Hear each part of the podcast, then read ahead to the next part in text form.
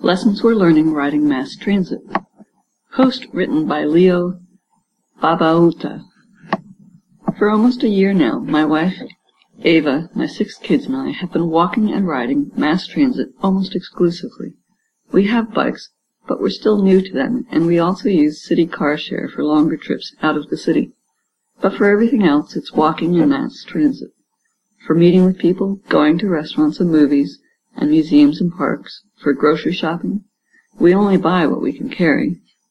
Farmers markets, fairs, visiting relatives, and more. It's been one of the best things ever for us. We've adjusted from being car users when we were on Guam. I love walking tremendously. I can walk anywhere in the city. But I also love the mass transit, for the lessons it has taught my family. Some of the lessons we've learned so far. How to wait. Mass transit isn't always on time. Surprise! But rather than look at that as a reason why riding buses and trains suck, we learn how to see that as an opportunity. My boys climb trees while I do pull-ups and admittedly rudimentary gymnastics from a low branch. We tell jokes and I swing the little kids around. We share things with each other, make each other laugh. It's a good time. 2. How to walk. Mass transit doesn't always take you everywhere, so we walk more than most families. That's a great thing. Even my little ones are in pretty good shape and rarely complain about walking. We deal with the weather, which is something most people don't do, as they're cut off from the world in their glass and metal boxes. Truthfully, we don't always walk. We love to race each other up hills and, and be out of breath. It's wonderful. 3. How to deal with humanity. We're often shoulder to shoulder with strangers, which is something you never experience in a car. We deal with smells and annoying people, with those who walk talk loudly, with the mentally challenged, and with plain crazy people. In other words, with people. And this is a great thing. We learn that we come in all shapes and sizes, that life isn't the perfect picket fences you see on TV, that the world is real, and that that's okay. We're learning to celebrate differences. 4. How to live sustainably. We haven't cut our emissions to zero, but by the simple act of giving up a car, we've cut our use of re resources and our emissions down more than most people will be by recycling, buying less, using less heat, using less paper, etc.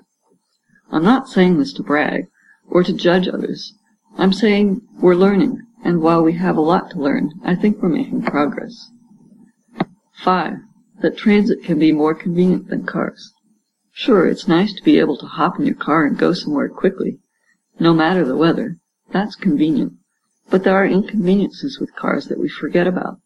The frustration of parking, especially in San Francisco. Traffic jams, weird drivers, car accidents, flat tires, car maintenance, having to stop for gas, having to actually drive instead of relaxing on the trip, sitting all the time instead of moving around, and more. Again, I'm not judging cars. But all of that, if you think about it, makes riding on a bus or train actually seem nice. 6. How to live frugally.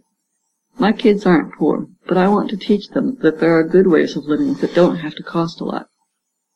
That spending money for conveniences isn't necessarily a good thing.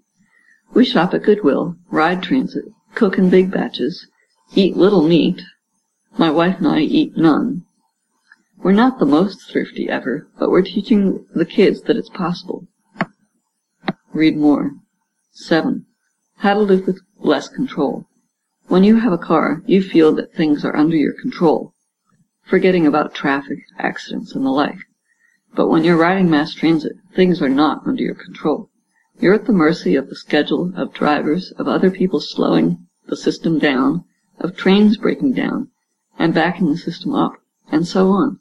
You learn to let go of the illusion of control, and to deal with changes as they come. This is a miraculous lesson.